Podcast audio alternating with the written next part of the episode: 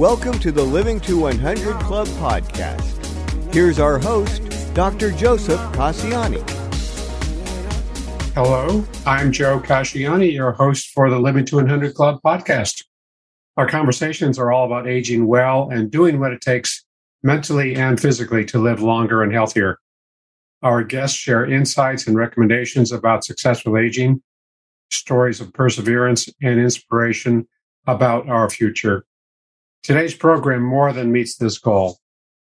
We actually are following last week's podcast on modifiable risk factors for dementia. In today's program, we also explore the topic of dementia with our guest, Dr. Elizabeth Landsverk. Our guest is a geriatrician in San Francisco who provides house calls for the most difficult to treat behaviors in dementia. Dr. Landsverk has written a book, Living in the Moment, for the care of dementia for both families and professionals. What do families need to know about its progression? How best to communicate with a person with a dementing condition? And what do people misunderstand about dementia?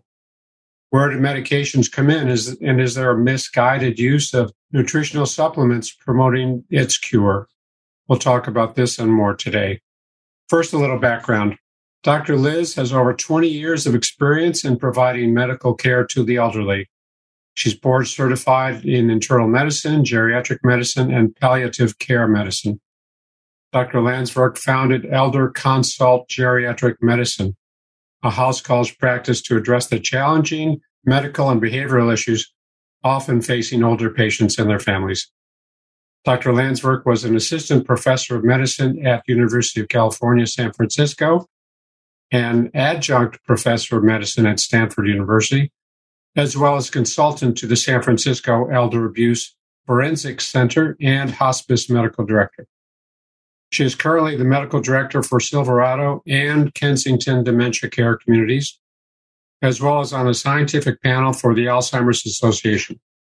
Dr. Landsverk graduated from Stanford University and trained at Cambridge Hospital Harvard University and Mount Sinai Medical School.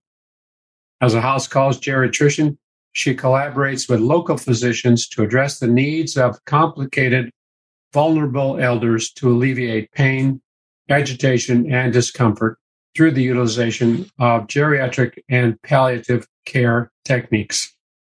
Dr. Landsverk, welcome to our program. Well, thank you. I really appreciate it. And I appreciate the work you've done. I mean, first in your first career and now in your second career. I mean, they're, they're both hugely important. That's great. Thank you very much for that. Yeah, I'm glad to have you on this program. I'm looking forward to our conversation. I always like to open by asking our guests to tell us briefly about the journey that brought you to where you are today. You've covered a lot of ground, as I did in the mini bio, but uh, tell us uh, in a synopsis uh, how you got to where you are today. Well, you um, kind of outlined the arc. Um, I started out after finishing my training in academics. And, you know, it was interesting. I, I enjoyed it, but I found that there were a number of things that we weren't trained to really address. Um, you know, we were limited on what medications we should use. And when I trained at uh, Mount Sinai, I trained with some really good geriatric psychiatrists. And you know, the, the the biggest problem is that there aren't good studies to tell us what to do. So I wasn't kind of getting to put a lot of that into practice. So I opened up my house calls practice, mm. and you know, I haven't had to advertise. I was just inundated with people like, you know, fix my dad, you know, fix Mr. Jones, sure. and you know, here's someone who's going to get evicted, or here I just took care of someone who was in an academic hospital for five months. Wow. I mean, so I think, hmm. you know, so I had pivoted. I was like, wow, this is really interesting. And so I did that, you know, for 18 years. And then I was like, yeah, I, I can do this. But, you know, I work with a few hundred families at a time. And now I want to see, well, what else can we do? You know, so I'm most interested in having a platform at I got rebranded as Dr. Liz because no one can say Landsverk or remember Landsverk. So I'm Dr. Liz Geriatrics, which basically sounds like an elderly sex therapist, but you know, and so I have a lot of good information there. I have blogs, I have videos. Um, I'm on Facebook uh, doing a high noon with Dr. Liz every Saturday. I'm on YouTube. Um, I have a book. Yes. Uh, Living, Living in, the, in the, moment, Yes. Um, which is pretty much like what to expect when you're expecting for dementia. We're doing training modules for um, elder care professionals to get CEUs, you know, about agitation, about pain, about keeping people moving, about, you know, when do you need occupational therapy? What is it? Overtreated UTIs. Just we're working on uh, many of those. And then we're also doing telehealth, which is the video visits so I've, I've kind of pivoted and, and I'm realizing that, you know, this isn't really a Don Quixote quest. This is more a Fitzcarraldo, Fitzcarraldo quest of trying to a bit more pull the, um, pull the ferry up over the Andes. Of course. And I'm not sure it's going to work, but I'm going to try because there's only 3,500 practicing geriatricians in the country. I am closing my house calls practice uh, within two months, and I'm only doing telemedicine for the folks I've been working with and then telehealth. So that's where I am. Um, mm-hmm. It's exciting and a little terrifying because, you know, in in the Bay Area, people know me and they know what I do, and so I've I've been really busy. And out in the big, you know, in your world, the mm. world, communicating to you know the bigger national and international audience. You know, I'm just this little voice over the side, and sometimes you know I will get interviewed by the reporter from AARP about the book, and I I want to say yes, I take care of the stuff that's really difficult, like dementia before it gets diagnosed that most doctors don't want to touch, financial elder abuse, untreated pain, uh, agitation that's mistreated, and people who've got way too many medications and stuff like that. But they're like, ugh, I don't know. Mm. We want to talk about this. Mm. Let's let's talk about what mm. brings joy. Mm. And so they just make it sound like anything else, like I'm another dementia activities director, and then the article got buried online. You can find it. Huh. you just yeah. go to AARP, um, Elizabeth Landsverk, Living in the Moment. But it got buried within two days. So, you know, I am very appreciative of the opportunity to talk about the messy. I, I, I think I've distilled it to let's talk about the messy stuff yeah, that yeah. Uh, people suffer with and no one wants to talk about. The gritty side, sure. Yeah, yeah. So um, you're touching a lot of different areas, a lot of different vehicles to uh, provide services, uh, telehealth and writing and your Facebook group and uh, many different uh, avenues. And I, I agree, there's a lot of voices and, you know, we're all kind of, I don't know, kind of singing together. So, uh, what do you enjoy? What do you enjoy about this work? It's just amazing. So, I think it's very hard to communicate what we do and why it's different. But I have a video on the website um, about Bruce. It's easier to find on Elder Consult, but if you go to videos, uh, Dr. Liz Geriatrics. So Bruce is a great example of what why I do this. So he was a man who'd been a very successful executive uh, but then he um, had a heart attack and stroke and just got very distressed. And um, they started treating him with psych meds. And then he tried to jump off the Golden Gate Bridge and they put him in a hospital. And then they made the family pay for nursing care 24 hours a day for two weeks, which is illegal. And then they just upped his psych meds and then put him in a nursing home. So mm. that's when the wife reached out to me and he couldn't walk, he couldn't talk. He he was just he was bedbound and just kind of couldn't even say a phrase. And I looked at the meds and went, "Ooh, this is a mess." Mm. And so, you know, a lot of times when everyone's anxious or not sleeping, they get Ativan or Xanax, and those medications. You know, I even see academics say, "Oh, well, you know, you use them when you need to," and I'm like, "No, no, no, no, no." So we tapered that, and we started changing some of his other medications and he started eating, walking, and went home. And a few months later, he went on a cruise to Alaska. And then within six months, he was back as a deacon uh, serving Christmas Mass. Yeah. Yeah. So, uh, you know, that's dramatic. But there are so many times when someone's been too angry or they're not sleeping or they're really paranoid and the family's like, oh, we, you know, we just have to put them somewhere or they're in a facility you know, and they just want to sedate. I was thinking, oh no, we we doctors don't sedate. And then I was talking to a psych resident at um, one of the academic institutions locally, and like, yeah, we use the sedating medications. I was like, oh, mm. Mhm. trying to sedate them. We're trying to take the angry, paranoid edge off so they can enjoy. And that is the message I'm trying to get out. In addition to, you know, people like Bruce, who was, you know, in a hospital. I mean, it, it's stunning. He was in the hospital for several months, but they made him pay $50,000 for two weeks of care Hmm. outside of the hospital before he went to the nursing home. So his care was probably a couple million dollars. And Wow. if someone gets admitted to the hospital for agitation, the average length of stay is 60 days, which is crazy because you and I know that, you know, there's this push to get heart attacks out after three days, Sure. but Yeah, no one, no one wants these Mhm. people. Mhm. Um, and the cost is $600,000. So if you get the meds right, you can cut the state about four or five days.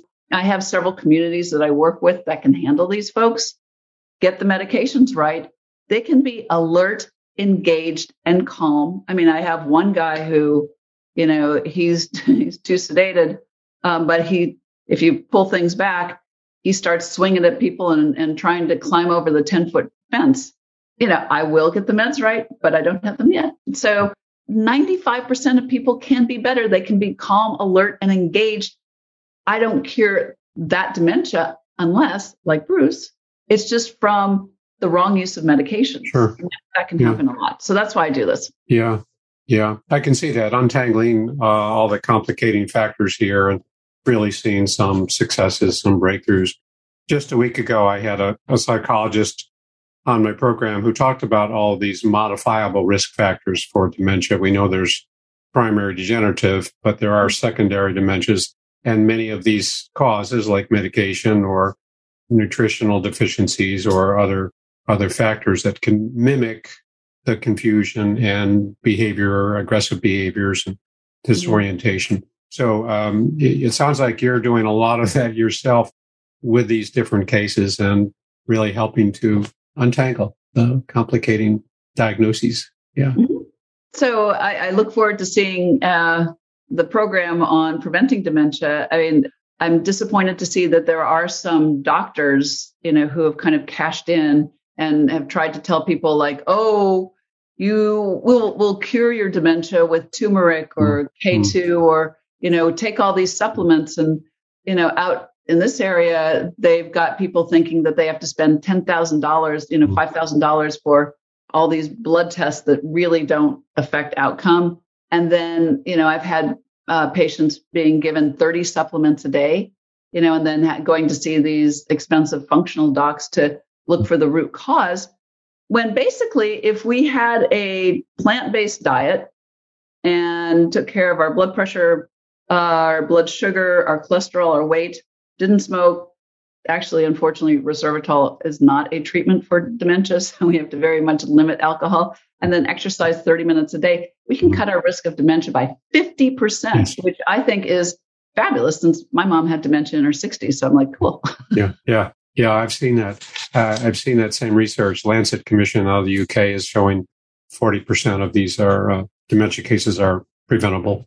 Yeah, Yeah. With these lifestyle factors that you described. So uh, when we do have a legitimate, not legitimate, but when we do have um, uh, uh, an individual who presents with different symptoms, what should families know about detecting dementia? What what do you? that's a uh, very good one highlight? Yeah. Um, you know, so the, the quickest way that I look at people is I look at, I, I listen to the symptoms and then I look at their medical problems and then I look at um, what medications they're on. So like if they've had head injuries, if they were a boxer, if they were a football player, if they've been in a car accident and had a head injury, if they fell and hit their head, you know, those are the sorts of things that I worry about. The medications can often make people look worse particularly any sleeping pills, whether it's over the counter Unisom, Tylenol PM, or anything like Restoril, Ativan, Xanax. Uh, all of those can make people, you know, misperceive what's going on, make them more irritable and agitated. Even antidepressants, Mhm. Sometimes Paxil, or so all of this stuff is on my website, drlizgeriatrics.com slash medications, and in the book and those sorts of things. But I, I make sure that the medications are taken care of correctly. And then, you know, I'll do the screening, and this is where you come in. You know, the mini mental status exam, the 30 point question of, you know, what's the date today? Where are you located? Do this three step, you know, proceed, uh, task. Correction. Mhm. Yeah. And then, you know, write a sentence. So that's a screen, um, or the MoCA is even better because one of the uh, changes is that you have a field of letters and numbers, and you go from a letter to a number to a letter to a number. So it's a little bit more abstract. What I've seen is talking about like financial elder abuse, the misunderstanding that you know it's not a hard and fast test that you know i've seen even in academic review books that if you get more than a 24 out of 30 in a mini mental status exam you don't have dementia well as you know, that's not exactly true. You could have a 30 out of 30. And if you have damage to your frontal lobe or your, your risk assessment area, the frontal temporal area, you could lose all your money uh, because you've lost your risk assessment. And that's when you need um, neuro, gero neuropsychologic evaluation, which is, you know, more in your wheelhouse. You know, that's four or five hours worth of detailed work to really know what's going on the caveat I see there is that sometimes I've seen these people go through like the academic interdisciplinary team and they have, you know, five different disciplines talking about this person, but they haven't cleaned up the medications first. So I think the first thing I would want to do is clean up the medications, do the, you know, do the evaluation, check for thyroid, um, B12 folate, uh, and head CAT scan at least. So you know if it's a stroke or if it's a head injury or if it's a tumor. You want to know those things. And then you figure out where you are. And um, sometimes you can find that through the Alzheimer's Association. That is something that I will be doing as telehealth. Mm-hmm. Um, I won't be the doctor, but I will do a geriatric assessment to give to the doctor. So, you know, there's, I see a lot of hesitation from doctors being scared to say something that, you know, might get them in trouble. So a lot of times the doctor won't help out, which is, which really leaves the elder vulnerable mm-hmm. to financial abuse and the family kind of high and dry. It's like, well, you know, mom's driving and she she can't remember paying her bills and she won't let anyone help her. And like, what the hell do we do? Mm-hmm. Sure. What about some of the signs, uh, clinical signs of forgetfulness or language problems, word finding? Do you can you? If someone, you know, like I'm over fifty, I can't remember all the movie stars and the the rock stars from my youth. Um, sometimes when I'm kind of multitasking and I walk into the room, I'm like, what the hell? But I can get my work done. I make it to my appointments. I pay my bills. Uh, those are the big things. Um, if you start not remembering people close to you, not remembering your way to church, if you go to church every week, you know, things that you should be able to do. Um, if you're an accountant, if you can't do simple math, mm-hmm. uh, if you find people, you know, a, a, quick and dirty test that I do, because I think, as you know, uh, the way that we miss dementia is someone socially sounds okay. so the doctor kind of says, you know, how's it going? Oh, fine. Any problems? Anything? No. Is there anything you're worried about? No, I'm doing fine. I'm driving. I'm, you know, taking care of my bills. I'm doing everything. Yeah. And so mm-hmm. one of the things I do is have them draw an analog clock mm-hmm. and say, um, make it say 10 after 11. Mm-hmm. Or actually, a neuropsychologist says 1110. It's like, okay.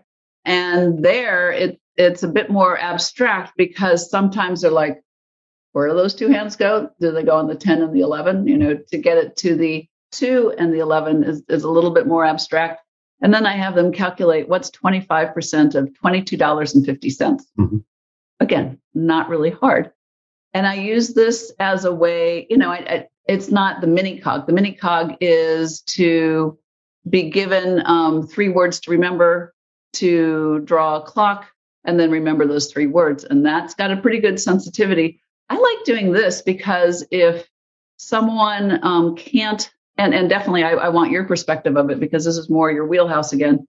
If someone can't do a simple calculation, then they're not going to know if they, you know, if they're being swindled with a reverse mortgage or, you know, if if some stockbroker is wanting to put them into something risky. They're they're not going to be able to check check the math. And so I often do those. And then I the other thing that I ask is because some people get their backup if you start asking the straight up mini mental status exam, they're like, I don't need that. I'm fine.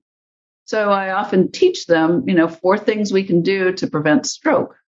Mm-hmm. You know, take care of your blood pressure. Sometimes take a baby aspirin, increase your exercise, you know, don't smoke.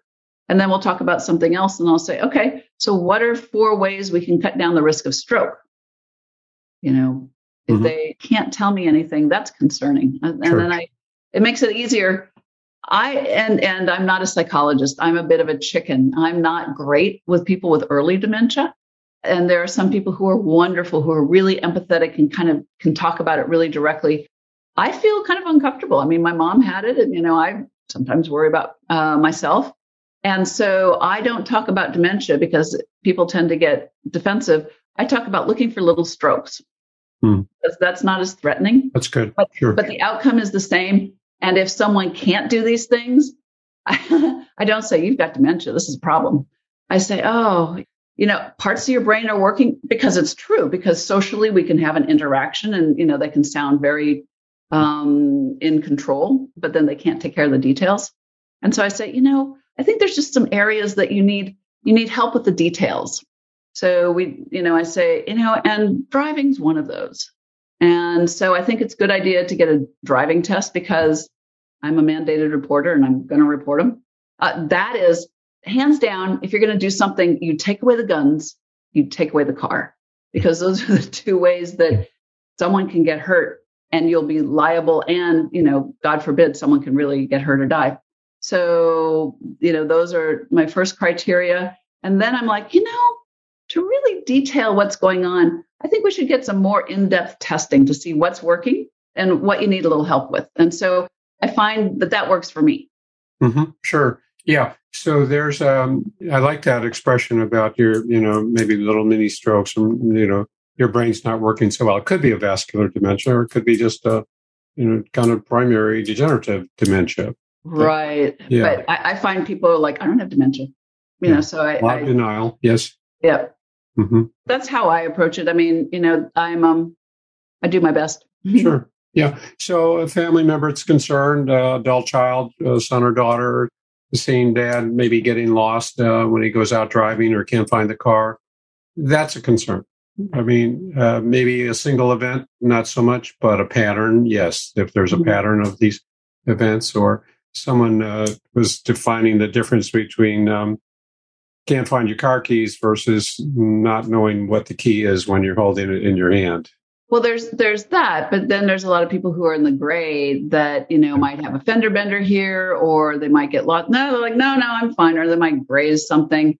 And you know the the other things that I try and do is like you file down the key, you pull the spark plug. I mean, there aren't that many mm. spark plugs anymore. You you say, oh, the car has to go into the shop. Yeah. But I, I yeah. had one woman where they they did that, and then she looked so good. She she couldn't remember from one day to the next. She was in her 60s and had alcoholic dementia. She slipped her caregiver. She took a cab she went to the rental agency and they gave her a rental car. Well, of course. oh, you know, you, you got to be creative and you got to be yeah. You got to be ready to be flexible. Mm. Do you think the uh, the different types of dementias really matter? Early stages, frontotemporal versus oh, vascular. Very much Pick's? Very much. I think um, vascular is more difficult to work with than Alzheimer's um, generally, because particularly vascular, you know, people with Alzheimer's kind of get a little more fuzzy and a little bit more withdrawn. And, you know, they might not be as interested in their family or their, you know, hobbies and those sorts of things. And I found that it's easier to get them into a day program. But people with, you know, vascular dementia, they're like, I'm not going in with those people. They're crazy. Mm-hmm. I'm fine. Yeah. You know, they're and they're the ones who are going to be at home and go, I don't need any help. You know, where, you know, the daughter is spending all her time making sure that mom has food that's already cooked because mom can't cook anymore. Mom mm. can't drive, you know, but she doesn't want anyone else but her daughter. And she's like, I'm fine. I don't need any help. Mm. You know, I'm not going to have a caregiver. I'm not going to okay. go anywhere because she's got her daughter. So that's tough. Then there's the Lewy body dementia, which is there's different different flavors of tough, sure, uh, which makes it more interesting. The Lewy body folks can look okay, but then they can get paranoid and angry and accusatory, particularly if you give them anticholinergic meds, it can make it worse. And uh, they often have Parkinson's. The Parkinson's meds can make them more delusional and paranoid. And so, kind of teasing things out. What I like to do is cut down all the medications first and see what's left over mm. uh, before we start putting on medication to treat agitation. There's the frontal dementia, which is fascinating in that they have good good memory but have lost their judgment. There's a primary progressive aphasia where they start to lose their ability with words, which is easier to see, but it's the loss of judgment and risk assessment that you know can really send families and providers around the bend because someone can you know socially sound fine. I had one guy who'd um, the daughter was having a tough time. He was in assisted living. He was being sexually inappropriate. He was stealing. He was going out and getting drunk. He used to be like a straight-laced engineer and the doctor, you know, he went to his doctor and said, I want Viagra. And he looked so good. The doctor gave him Viagra. It's like, oh, that's no, hmm. that's not what this hmm. guy needs. And then we went hmm. to court. You know, I'd done the evaluation. He just, and I said, Joe, you know, you don't have Alzheimer's, but you have trouble um, with impulse control. He's like, yeah, okay. Mm-hmm. And so I was trying to tell the, you know, the court appointed lawyer, don't say dementia, say impulse control, because that's pretty much what, you know, frontal dementia can be, where you've lost your judgment, you've lost your risk assessment, and you're just all over the place. And you need help putting that together uh, or keeping that contained so you don't get swindled, so you don't get hurt, so you don't hurt someone else. And so in the court, the lawyer said something like, so Joe, you know, do you admit that you have dementia? And I'm like, oh. And he goes, I don't have dementia. I'm like, call it impulse control. Mm. Anyway, he um he uh, wasn't conserved for a couple more months, and mm-hmm. then they finally, you know, they did more testing and finally mm. figured it out. So it's it's pretty fascinating. Yeah, yeah. Denial is is a big part of the picture, right? I mean, uh, very difficult and uh, it's very easy to mask the underlying cognitive decline. I mean, as you say, they're very socially appropriate. Someone with Alzheimer's can say the right things on the surface, but if you scratch a little bit below the surface, you see that there's there's a lot of uh, loss.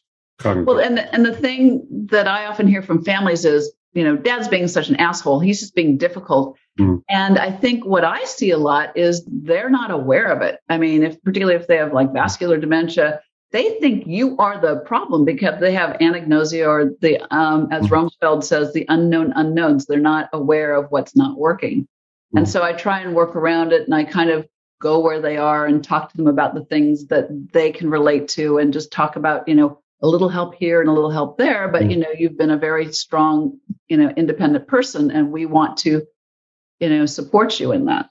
Mm-hmm.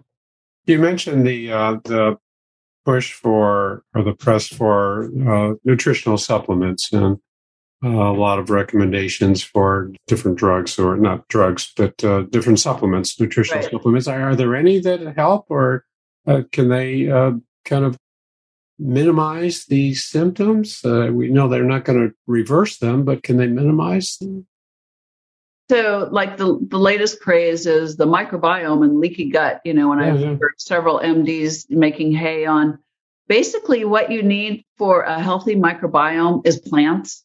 You just need fiber. You don't have to buy psyllium. You don't have to buy mm-hmm. probiotics, mm-hmm. prebiotics, you know, and you know, I think some doctors try and scare people, um, MDs, I'm saying, you know, into thinking, uh, to, to thinking, oh, I'm going to have poop in my blood. How gross is that? And I mm-hmm. need to have this to protect it. And it's, it's not fair. So B12, I've seen thyroid, I've seen, you know, the issue with turmeric and omega 3s, those decrease the risk of stroke. But if you're hmm. already like my dad was going to take turmeric and he's on, he was on warfarin. I'm like, Dad, don't do that. You know, that's going to, you're more likely to bleed. Stop it. So basically, no, I the, the folks I look to are the Sherzais because they have the actual medical studies that have been done. Um, you'll see that a lot of these doctors, you know, selling supplements don't have randomized controlled trials that um, have been published in medical journals. Mm. You know, off, there's there's one doctor who has some 36 point plan and basically says like Mrs. Smith um, had a job and was driving and then she got dementia and she couldn't go to her job and she couldn't drive. And then she did my plan and then she got all better and she went back to, and it's like, that's not a study. Mm. You know, they talk and say that they have published studies. Well, they have descriptive, but it's described by them. And I am offended. You know, we have taken an oath to do no harm. I'm offended in taking advantage of people in a situation when they're very scared and, you know, selling them magic beans instead of what can help, you know, of a, a vegetarian diet and exercise, you know, so yeah. there is one other area that I, I see, you know, that I, I wish we doctors would do differently. Um, it's the agitation in dementia. Mm-hmm. You know, I, I'm sure that you probably saw that a lot in the facilities. And the thing that's so heartbreaking is that if someone's in the hospital and they got delirious, and there's a big debate on whether you should use antipsychotics. So, um, delusions and paranoia are called psychosis, and antipsychotics used to be really horrible. Used to be held all. I've, I've seen a few people like on stelazine or thiothixene and uh. Not too many anymore, um, but now it's Risperdal, olanzapine, or Zy, uh, Zyprexa and Seroquel are the common ones. But if anyone's been on that in the hospital because they've been delirious, and actually antipsychotics can help clear the delirium if you take care of all the other stuff. The nursing homes don't want them because they get a black mark for anyone who has antipsychotics. Sure. Um, and assisted living doesn't want them because they're like, ooh, you know, they're going to be a problem. No one takes these people. It's just, it's heartbreaking. And, you know, if I find I spend 40% of my time taking people off sleeping pills, you know, the, the Ativan, the Xanax, because they start, you know, giving it occasionally and then people become tolerant to it. You know, you can probably get away with taking Ativan a couple times a month and not get in trouble. Hmm. But if you start taking it a couple times a week, then you start, uh, particularly elders with dementia, start withdrawing. And then they're like, oh, well, we better give it every day. And then they keep giving higher and higher doses. And then you made a whole mess just from that. I've seen problems from not treating pain, you know, and treating pain even from some fractures with Ativan or mood pills, you know, because of the agitation related to the pain, instead of treating the pain and this fear of narcotics for anyone. I will say, you know, that I am disgusted that there are doctors that will write out scripts for, you know, 150 Norco or or OxyContin, you know, or who are just, you know, paid to give out these pain pills. And those people need to be shut down. Sure. What I often see is bone on bone arthritis on someone who's got, you know, moderate dementia who really can't go through a big surgery. Um, and so they give them Motrin or Naproxen. Uh, those medications increase the risk of heart attack, stroke, uh, kidney failure, GI bleed, uh, hypertension, and heart failure. And so I start with Tylenol, you know, mm. uh, several times a day, but then I'll use a half of a Norco twice a day um, for serious pain, you know, bad arthritis pain. And often, if you take the pain away, you don't need the psych meds. So mm. I'm I'm really upset, and and I hear a lot from academics that no, they become tolerant, so you can't do that. Well, that's not true because I've got elders that have been on it for months and years. They don't know what they're on. You know, if they get sedated or they don't seem to need it, I always try and take it off and replace it with a little Tylenol. Um, but I'd much rather treat agitation by treating the pain than try and treat the pain with the psych meds where I'm just sedating them and they're still in pain. Don't you get the um, treating the agitation, sometimes you get the paradoxical effect. So it uh, increases that restlessness, the akathisia. Does that, do you see that? So Risperdal, uh, Effexor, uh, Haldol, Cymbalta, you hmm. know, this praise about using Cymbalta for pain because they're trying to avoid narcotics. But I see it amping people up. The mm. uh, there's a serotonin reuptake inhibitors and then the serotonin norepinephrine reuptake inhibitors, and those are you know, someone is calling like Effexor rocket fuel, and that's similar to Cymbalta. Mm-hmm. So you can overstimulate people. So there is a paradoxical effect, but with the benzos, the, the category of Valium, Ativan, Xanax, Klonopin is more that they start taking it more often. And it's the with particularly like Xanax is the crack of, of those pills where it's shorter acting and twice as powerful. And so you can start withdrawing between doses. So mm. I think I my experience has been occasionally it's paradoxical where you give it to them for the first time and they get more agitated. Mm-hmm. But more commonly is they've been getting it for a while. I had one lady who only got Restoril, which is a sleeping pill in that category, for three nights in the hospital. She had dementia. I'd gotten her meds all settled out. I had to take her off Cymbalta. And then she got discharged. They just stopped the sleeping pill. she was raving, she was delusional, she was paranoid and very much awake at midnight. I had to go over there. It was from the withdrawal from the sleeping pill from three days. Wow. Wow. So you slowly, you slowly have to get them off. And that's been my practice is, you know, I slowly, slowly get them off. And sometimes it can take six months to a year, you know, if they've been on a lot of medication. And so those are, those are my biggies. Yeah. That, that's what I that's what I've been doing for the last 20 years. yeah, yeah, you've been immersed in that. So, what do families do if they're looking for a specialist, someone like yourself with those kind of skills to untangle all the medication mixes and undesired side effects? I mean, where can they go? Where did Yeah. how do they find Um, someone? As you mentioned, locally- we're shortage of geriatricians, geriatric Oh, so psychiatrists have been short. Yeah. Yeah, so I um I mean even in our area there's just a shortage of primary care which is heartbreaking because that's where I started. I would say look to medical schools, hmm to the geriatric division, uh, call the Alzheimer's Association. Actually, surprisingly, the VA has done a better job of collecting geriatricians. Uh, so if there's a geriatric clinic at the VA, that's a good idea. You Yeah. know, then I've got my book, I've got my website. We do telehealth, uh, where I can give a geriatrician's perspective to Sure. bring back to your doctor. And, you know, I'll opine about what I see for cognitive uh, function and say, well, I think you might need X and Y. I mean, I don't overreach. I'm like, if if if, if there's concerning things, but it's not really clear, I'll say, yeah, I think it's good to get neuropsychologic testing. Or, you know, more often it's like, ah, I think you ought to stop the the bladder pills are really anticholinergic. I see a lot of women on those.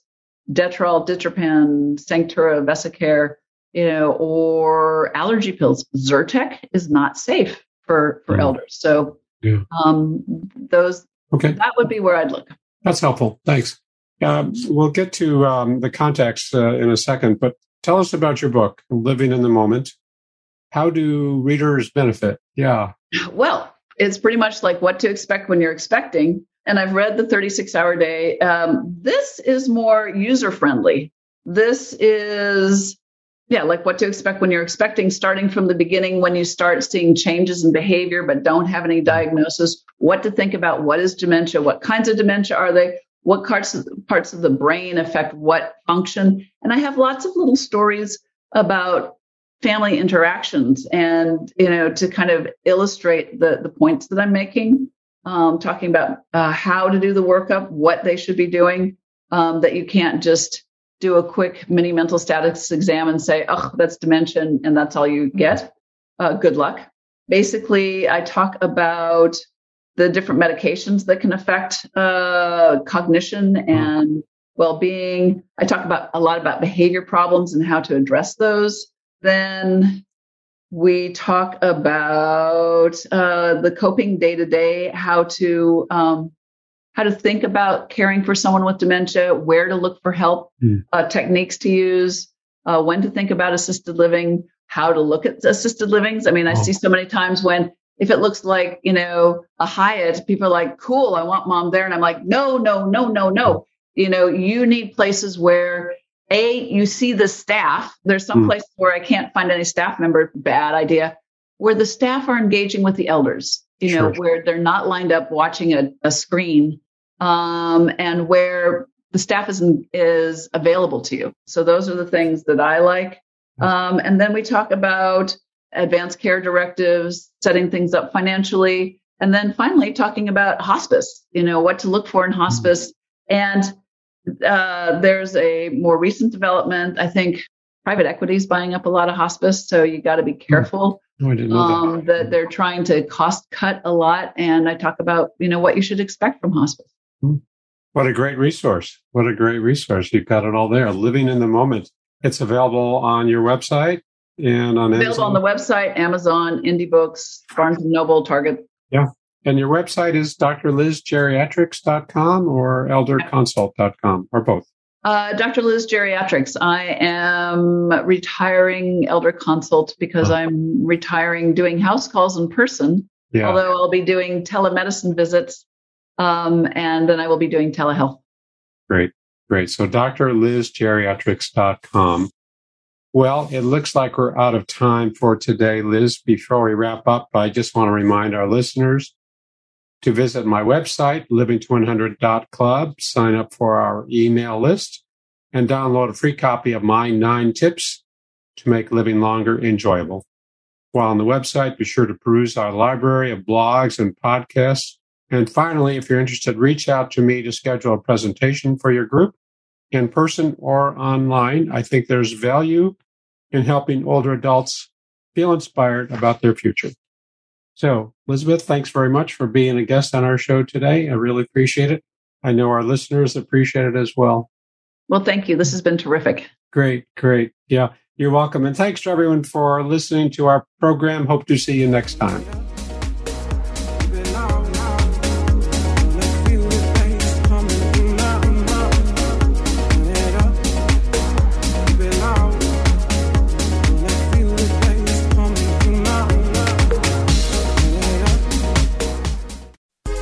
Hi, this is Suzanne Newman, host of the Answers for Elders podcast and radio show.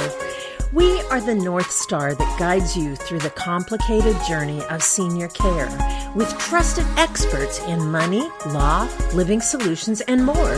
So join us on this station, your favorite podcast channel, or just go to answersforelders.com. Meet the Wayshowers who will help your journey go a lot easier.